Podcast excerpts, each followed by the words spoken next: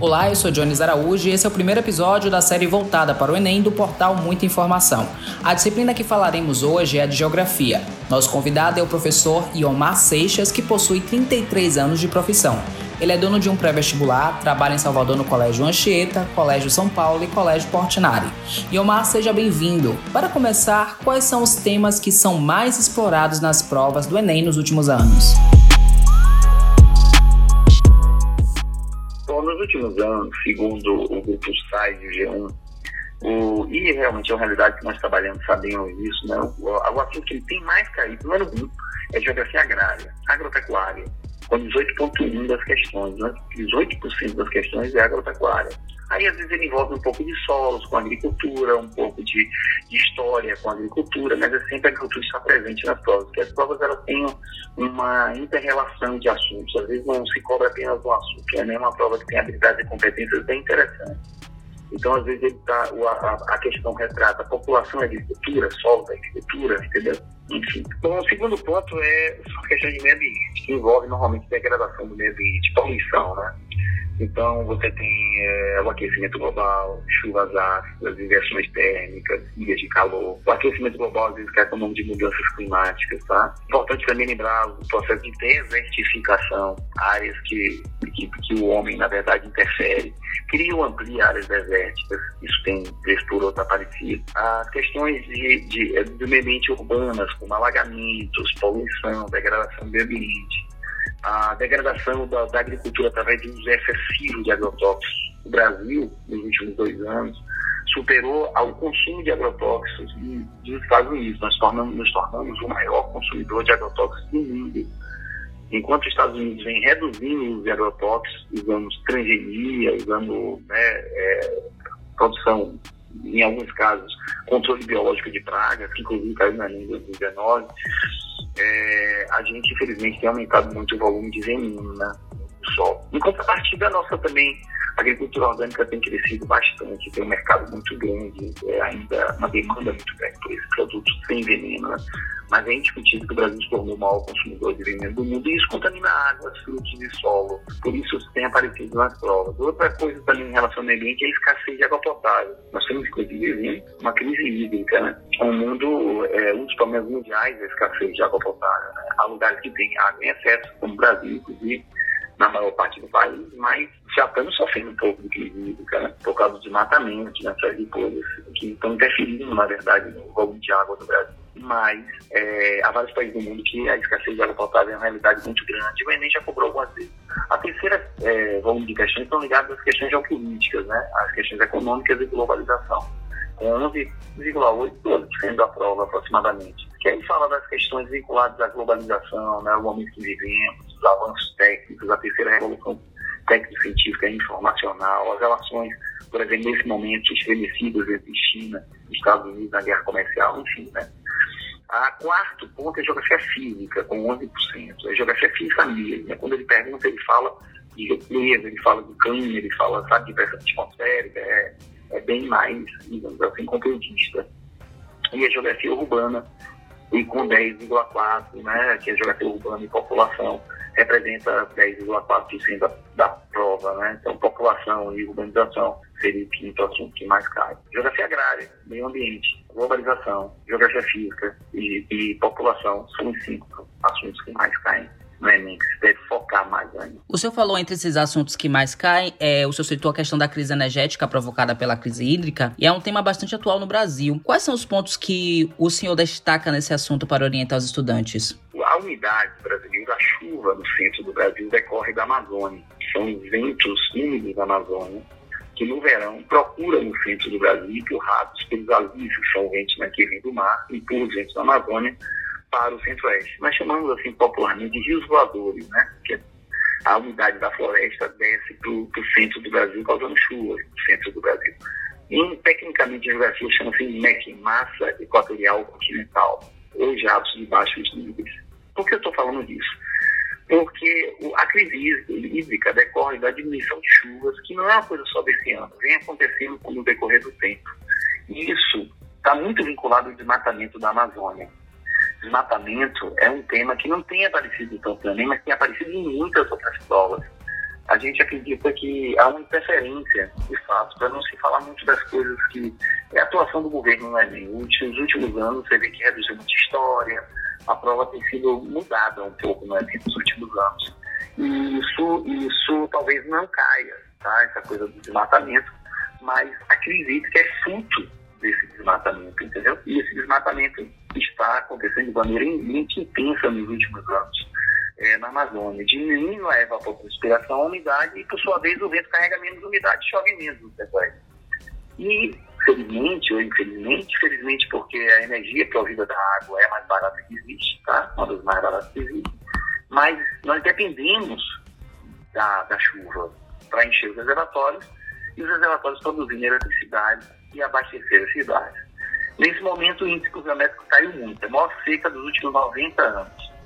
E, e aí nós tivemos que acionar as térmicas. As térmicas são, são, digamos assim, a base de gás, diesel, que estão normalmente biomassa, bagaço de cana, né, que estão ali, a qualquer momento podem ser usados e contribuir com a produção brasileira. Mas nesse momento, com a redução da produção através da água, nós acionamos muitas térmicas, o que elevou o valor da, da eletricidade no Brasil todo, e isso gera, ajuda a gerar inflação, né? Então, isso é um, um problema, porque a, o, o, isso, o aumento da energia é repassado para o consumidor. Então, se aumentou a energia, aumentou quase tudo. Na, no contraponto disso, nós temos hoje um aumento muito grande dos eólicas no Nordeste no Sul do Brasil, mas principalmente no Nordeste. O que é ótimo, o Enem pode cobrar, e já vem cobrando, nós estamos quebrando recorde em cima de recorde no crescimento da energia eólica, a energia dos ventos, que é a energia limpa, uma energia que só faz crescer no Brasil em larga escala. Ela contribuiu muito a esse excesso de energia eólica, juntamente com a, com a hidráulica no Nordeste, tem ajudado bastante em Minas, Tocantins, estados do Goiás, próximos, nós estamos perdendo isso desses estados, o que minimizou a crise hídrica, né? Então, o Nordeste, imagina, está hoje cedendo energia para o Sudeste e para o Sul do Brasil, para minimizar a crise hídrica, graças é, a, nos últimos anos, do crescimento dessa fonte maravilhosa que é que é a energia eólica no Brasil. Acho que todo mundo já viu passar um carro na estrada com um pedaço de uma torre eólica, porque a gente instalou milhares de torres em todo o Nordeste. Inclusive, a Bahia é o segundo cantor do Brasil, depois do Rio Grande do Norte. E, basicamente, no ano que vem, nós devemos superar o Rio Grande do Norte em produção de, de energia eólica. E com destaque, claro, para Caetité, Guanambi e Morro do Chapéu. São os lugares da Bahia que produzem essa energia em grande escala. O senhor falou da Bahia e o Nordeste costuma ser abordado nas mais diversas provas do Enem. Na área de geografia, o que pode ser questionado sobre a região? Bom, o Nordeste tem uma vegetação endêmica que só existe no mundo no Brasil, que é a caatinga, mas a caatinga é uma, é uma vegetação que nesse momento está sofrendo bastante com a seca né, e as queimadas. E a intervenção é, em grande escala da criação, né, principalmente de ovelhas, mas principalmente de cabras. Os caprinos eles têm crescido sobre a vegetação, a caatinga são criados de maneira extensiva e tem causado alguns prejuízos, né? além da irrigação muitas vezes inadequada. Né? Alguns pontos da caatinga vêm se desertificando, com erosão e salinização dos solos. E isso é um tema que, vez por outra, a gente já cobrou duas vezes, né? então pode, pode aparecer. Mas a caatinga, a sua instituição através da agropecuária, agricultura de subsistência, vem, outra, vem, sendo cobrado. É importante lembrar também o crescimento das eólicas, a energia eólica e solar. Né? A energia eólica e solar é uma, uma explosão dessas duas fontes energéticas que são limpas e que tem ajudado a minimizar a crise brasileira. Né? E o Nordeste é ponta na eólica e é, um, e é a segunda região que mais cresceu a solar depois do Sudeste brasileiro. Então, sem dúvida, o Nordeste, essas duas coisas são importantes. Outra coisa importante do Colo Rio São Francisco, né? onde que vem sofrendo com o assoreamento, com a difusão de suas margens e a queda da terra sobre o rio, deixando ele raso, largo, limpo e barrento. O São Francisco ele era azul, né? e hoje ele é barrento, raso. Ele era navegável, hoje a navegação está bem comprometida, mas o São Francisco não abastece milhões de casas e, cidades, com sua água ou com alimento através dos peixes, e claro, com a produção de eletricidade através da chefe com a hidrelétrica de São Francisco com Três Marias em Minas, então aí defina Três Marias, com, com Sobradinho, em Juazeiro e Petrolina. Aí você tem Paulo Afonso, Mochotó, Xingó, né? Nós temos várias usinas que contribuem muito para minimizar a crise brasileira, claro, e, e ajudar o Nordeste a produzir a luz que tanto precisa. Então, São Francisco é um rio especial, o Nilo brasileiro, uma referência, né? O rio precisa ser protegido e, e a sua revitalização é UCRIT, né? Tem ciência. É bom lembrar também que o São Francisco já transpõe, o projeto de transposição já foi cumprido a metade, foi recém-inaugurado pelo presidente, o eixo norte é, porém, é, essa água já está alimentando, essa, essa, essa, puxão de água do São Francisco já está alimentando mais de um milhão de pessoas na parte superior do Nordeste e no norte do Nordeste brasileiro, né? Indo, indo até a Paraíba. Então, está fazendo diferença, populações muito pobres. E vem aí grandes projetos de irrigação no futuro com fruticultura, que é o carro-chefe da transposição e, claro, de Juazeiro Petrolina que é outra característica do Nordeste. A maior produção de frutas do Brasil está no Nordeste, na região de Juazeiro e Petrolina. Juazeiro, na Bahia, retorno em Pernambuco e o São Francisco no meio. Então, essas são características importantes físicas cobradas é, normalmente em relação ao Nordeste, que são conhecidas de maneira nacional. Professor, recentemente milhares de venezuelanos se instalaram no Brasil no movimento migratório que chamou a atenção no mundo. Mas a crise dos refugiados em escala global está longe do fim. O que é importante saber sobre o tema? É, tem que lembrar que refugiado é, é um migrante diferente, né? Isso é uma coisa importantíssima né, você saber. Né? Refugiado é um, é um migrante que ele sai porque ele está desesperado, ele está com fome, ele sofre com conflitos, tá ok? Ele está saindo não é por opção, não é por busca de melhores condições de vida, não é uma migração normal, tudo bem? É uma migração forçada e por isso a gente deve defender o cuidado. Né? A Acnur, o órgão que cuida da ONU né, dos imigrantes, dos refugiados, desculpe, que são imigrantes, né? eles eles é, têm que ser defendidos, né? sempre, a, aquilo defende isso, que a gente deve criar políticas de aceitação desses imigrantes refugiados por causa do desespero, eles estão saindo por desespero, então é preciso entender primeiro dessa forma. Segunda, é, é, é, importante lembrar que eles trazem uma influência cultural que é positiva, às vezes no alimento, no costume, né? eles normalmente se, é, acabam ficando em, em, em, alguns lugares, alguns bairros de imigrantes no mundo todo, tá? que são chamados quistos raciais ou sociais.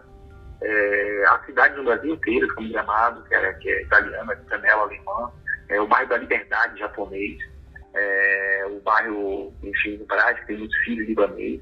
A gente tem bairros inteiros que no processo histórico lá atrás a gente recebeu muitos migrantes e que, na verdade, uma parte deles foi até refugiado, tá? Então, eles costumam morar nesses lugares juntos, né? Isso é uma característica, uma consequência, né? Influência cultural quisto e, claro, muita xenofobia, muita aversão, muito, muito ainda discurso de ódio, né? E isso fica feminizado pela sociedade, na verdade, porque, eu vou repetir, ele é da terra como todos nós, é um ser humano e precisa de apoio. 50% dos 80 milhões de, de refugiados no mundo hoje são crianças, ainda vou repetir, dos, tem aproximadamente 80 milhões de refugiados que nós temos no mundo. Hoje, 50% são crianças. Então, a gente precisa é, acolhê-las, entendeu? A Europa, ela recebeu muitos migrantes nesses últimos anos. A Alemanha recebeu nos últimos cinco anos um milhão de migrantes, principalmente é, refugiados sírios, né? 50% crianças. A Europa recebeu bastante, mas não quer mais receber, né? Então, nós temos um problema muito grave hoje, nesse momento. Por quê? porque você tem hoje, só para vocês entenderem, é, dos refugiados do mundo, 6,6, 6,7 milhões são sírios. Tá? 4 milhões venezuelanos, do qual 40 mil já entraram no Brasil nos últimos dois anos, três anos. Tá? Você tem 2,5 milhões de afegãos que saíram no processo histórico, fora uma dezena de países aí, que foram perdendo milhões também. Mas são os três, né? Bastante Síria, Venezuela e Afeganistão, dados de 2020, tá? Não tem mais refugiados. É importante lembrar que o Afeganistão hoje está sofrendo com o Talibã. Né? O retorno do Talibã é uma teocracia, um regime mais rígido, que proíbe as mulheres, né? existe uma diferença de gênero absurda, de progredirem.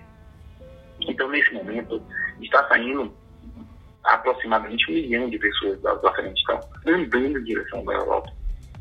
E a Turquia, com o financiamento europeu, está fazendo um muro. A Grécia está fazendo outro muro. Isso pode cair na prova. Foi amplamente divulgado em julho e agosto o muro da Turquia e o muro da Grécia, para que eles fisicamente não consigam entrar é, nesses países. E eles serão, serão acolhidos, segundo a Europa, em campos de refugiados sustentados pela, pela Europa. Essa é a ideia. Né?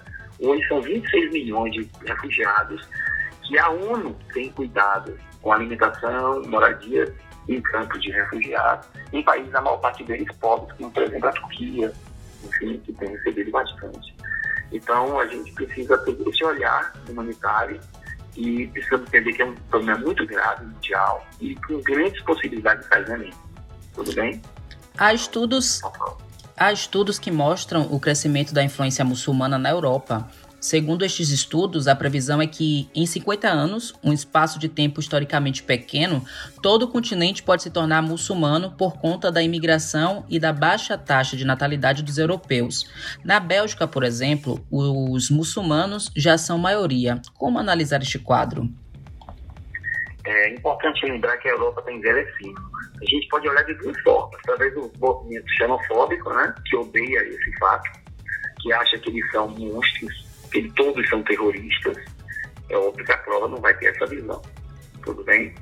E ele é um grupo de pessoas que, uma boa parte são refugiados, importante lembrar, a Bélgica acabou de receber agora mais de 50 mil refugiados. Então, assim, é, uma parte é refugiado e uma parte é uma opção do próprio governo europeu. É importante saber disso. A Europa vem envelhecendo, é importante lembrar. Né? E, e também, no prazo de 50 anos, terão muito poucos adultos para sustentar uma nação de idosos imensa, de adultos e idosos, muito poucas crianças estão nascendo na Europa. Daí a Alemanha, através da, da, da Angela Merkel, entendeu isso e atraiu muitos migrantes. Fez uma, uma espécie de triagem, tá? e está ainda fazendo essa triagem, readaptando esses refugiados, mas eles eram jovens, né? A gente recebeu só a Alemanha meio milhão de jovens, de crianças, que se tornarão alemães. E a probabilidade deles serem terroristas, fundamentalistas, é muito baixa. Pode ter um ou outro, pode, mas é, isso é natural, né? Nem todo alemão também é, é, é maravilhoso, nem todo europeu é sensato, é normal, os padrões ocidentais. Então, pelo amor de Deus, né? É preciso olhar é, pela economia. Esses, esses muçulmanos ajudarão a sustentar a economia europeia no futuro não é só muçulmano. Por exemplo, existe um movimento cair na muito importante, que é de brasileiros em Portugal. Nos últimos, é, acho que todo mundo, acho que você deve conhecer um brasileiro, baiano, que existe em Portugal. Porque Portugal recebeu nos últimos, ele flexibilizou a lei de entrada, está recebendo é, é, imigrantes investidor e dando cidadania né? Tem um primo, por exemplo, que está lá, abriu negócio e, e entrega português e recebe a cidadania do seu negócio de 5 anos. O Enem é aceito em mais de 20 universidades portuguesas, muita gente não sabe disso, né? para atrair jovens brasileiros que queiram, num país envelhecido, atrair jovens, principalmente de classe média, que queiram sustentar e ajudar a, a, a movimentar a economia europeia que está envelhecendo. Então, Portugal, está num, num, processo de acolher brasileiros imenso. Isso quer dizer que não há xenofobia lá, aversão, que tem gente que não esteja reclamando que está chegando brasileiro demais.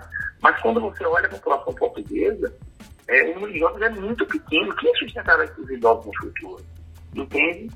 Então, por isso que, é, olhando economicamente, isso tem sido uma das soluções hoje para a Europa. Não tem sido uma coisa ruim para a Bélgica, não talvez para movimentos fundamentalistas, né, neonazistas, isso seja o caos, né? Porque, na verdade, a Europa vai virar uma grande área múltipla, né, com múltiplas etnias. E isso é positivo, né?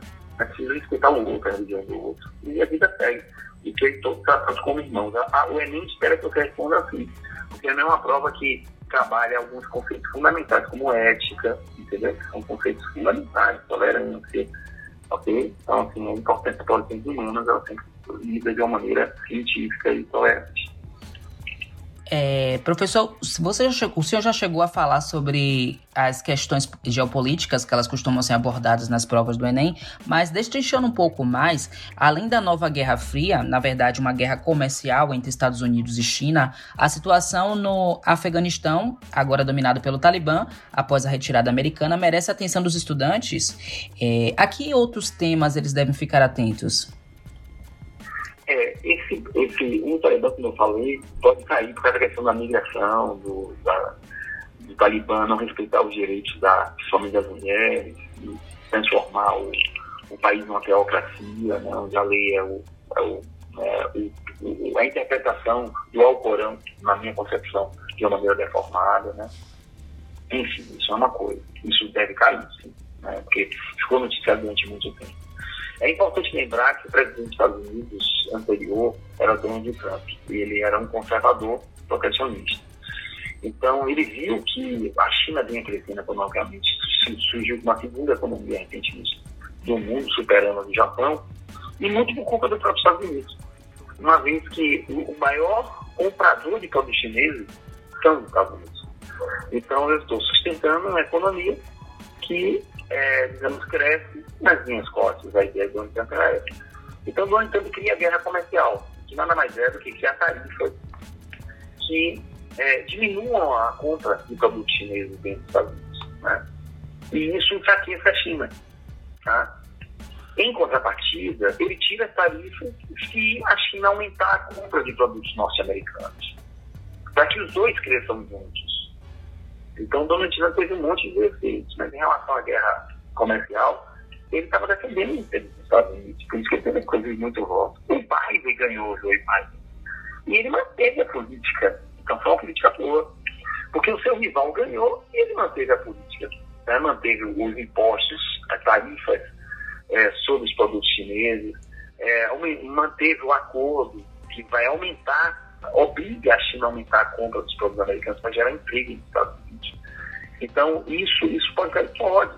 Mas isso, isso foi, teve uma importância muito maior no ano passado do que esse ano, entendeu? Porque apenas nesse ano, 2020, houve a manutenção do que foi construído do foi polêmico em 2019. Mas a guerra comercial nada mais é que isso, que essa relação é, entre, entre Estados Unidos e China pela disputa, na verdade, da geração de empregos e, e, e, claro, lucros, né? Então, entre as duas nações. Uma com medo, preocupada com o crescimento da outra.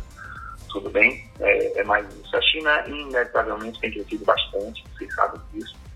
É, ela produz de, baixo valor agregado até pelo totalmente tecnológico, começa a competir com os países desenvolvidos em alguns setores, mas é importante lembrar que a China não respeita os direitos humanos que a maior parte dos trabalhadores da China ganha muito pouco é, e, e, são super explorados. Moram, trabalham 12 horas por dia, moram na fábrica. Por isso que os chineses são muito baratos. Então é preciso entender também. É, e de outro lado, né, a China, por ela explorar os trabalhadores, o valor do, dos trabalhadores é muito baixo, e por isso muitas indústrias se instalam lá para explorar esses trabalhadores. E, e esse crescimento decorre muito disso. Retornando para o Brasil, quais consequências o avanço da mineração e do agronegócio sobre as terras indígenas pode trazer do ponto de vista social para os povos originários? Os povos originários estão sofrendo muito nesses últimos anos. Né? Infelizmente, há, há grupos, esse grupo que está nesse momento no poder no Brasil, entende que os índios têm, já foi dito publicamente pelo nosso presidente, que os índios têm terra demais. Né? Vem ele como inimigo, na verdade e ele, na verdade, desenvolve um trabalho muito importante, quando se, deu, quando se entregou uma parte do território, né, que era deles, né, mas que a gente apenas sedimentou no papel, entregou o documento, criando parte de regiões indígenas, eles são obrigados a desenvolver práticas sustentáveis. O que é isso, chamar uso racional dos recursos naturais, proibido de matar, por exemplo. Então, eles, eles são proibidos de fazer garimpo, né, porque o garimpo, ele além de dragar o rio, né, é, que é chupar a terra embaixo do rio para catar pedras, para ver se acha ouro e diamante. Ele também joga o mercúrio para separar o ouro do elementos. O mercúrio é altamente tóxico né, rios. E, e é por isso que o garimpo ele tem invadido indígena. E o índio não pode garimpar, né? Porque a lei diz isso, ele perde a terra se ele garimpar. E, infelizmente, a fiscalização que ela existe, né? Nós temos fiscalização de via satélite, drones, várias possibilidades, mas não há um, um, um interesse de parte do governo em proteger essas nações indígenas. Qual a consequência social? O extermínio deles, como alguns estão sendo mortos, né? ao empobrecimento, a destruição da terra e do habitat, já que ele vem da casa da pesca, se isso for destruído com desmatamento, ele vai de quê? Ele vai ter um envio de centros urbanos, entendeu? Então, assim, a, a, a, questão social é muito grave, né? E a gente, a gente vê invadir, desculpa, é, são mais grileiros e garimpeiros, é importante dizer isso. O agronegócio reclama muito que ele não tem nada a ver com isso. Mas muita gente sabe que eles incentivam financeiramente esses grupos, né, para depois ocupar essas terras. Mas, de fato, quem tem invadido, segundo a Polícia Federal, são garimpeiros e, e guerreiros, que são pessoas que invadem terra, já tem terra, invadem terra, para depois vender, entendeu? Para especular. E a gente está sofrendo nesse momento bastante no Brasil em relação a isso. Isso pode estar atuado, pode estar as nações originárias, que merecem nosso respeito e deveríamos estar estudando, na verdade, as substâncias que os índios é, conhecem para transformar essas substâncias em remédios. É essa a grande riqueza, sem dúvida. Substâncias principativas que são remédios, perfumes, eles estar produzindo em largas por fim, Omar, te convido a deixar uma mensagem para os estudantes que irão fazer as provas do Enem neste ano. Ah, claro. Eu vou deixar uma mensagem, vou dar algumas dicas importantes. Tá? Primeiro, sucesso, né? E o sucesso vem muito da dedicação. Falta um tempo aí, um mês, um mês e pouco. Então é necessário que você realmente se dedique, é, organize seu tempo. É importante ter tempo para o estudo. Tá? A gente foca muito no celular, em em determinadas redes sociais. Então, procure equilibrar, né? Pode-se fazer tudo, mas com equilíbrio. É importantíssimo isso. É importante que você faça as provas anteriores, as últimas cinco provas anteriores, é importantíssimo. Faça todas as questões. Aqui você não conseguir acertar, pergunte ao seu professor, mas as, as questões se repetem com outras palavras, tudo bem? Então é importante você fazer as provas antigas. Fazer resumos, tá? Fichamentos, então você está lendo, faz um resumo do lado que você está lendo faz fichamento, está na vez para dar uma estudada. Direcione o que eu falei. Né? Os assuntos, quer, quer fazer uma boa Enem, estuda agricultura, estuda uh, os problemas ambientais mundiais, tá? estuda população, estuda urbanização, estuda geografia física, que tem caído bastante, estuda esses temas que certamente vai dar certo. A redação é, não é minha disciplina, mas é muito importante, vale muito, pelo amor de Deus. Treinem muito a redação, né? Treinem, façam, façam. Percam muito tempo com isso que vale muito né, na prova, faz diferença, tá? Assista filmes, séries, ideias, histórias didáticos, que dê para você conhecer o mundo melhor, tá? Doctrina documentários maravilhosos, durma bem, se alimente bem e potencialize a aprendizagem. Você vai aprender sempre, você vai entrar na universidade, vai se formar e vai ter que continuar a estudar um hábito, você vai continuar estudando. Para você ser bom professor, médico ou jornalista, você tem que estar sempre se qualificando. Estudar tem que ser um hábito. E se você transformar isso num hábito, como beber água, como correr, como ir para a escola, sabe? Estar com sua família, se você dedicar todo dia um pouco para estudar a sua vida toda, você vai crescer muito e as coisas darão certo. Um beijo, fique com Deus.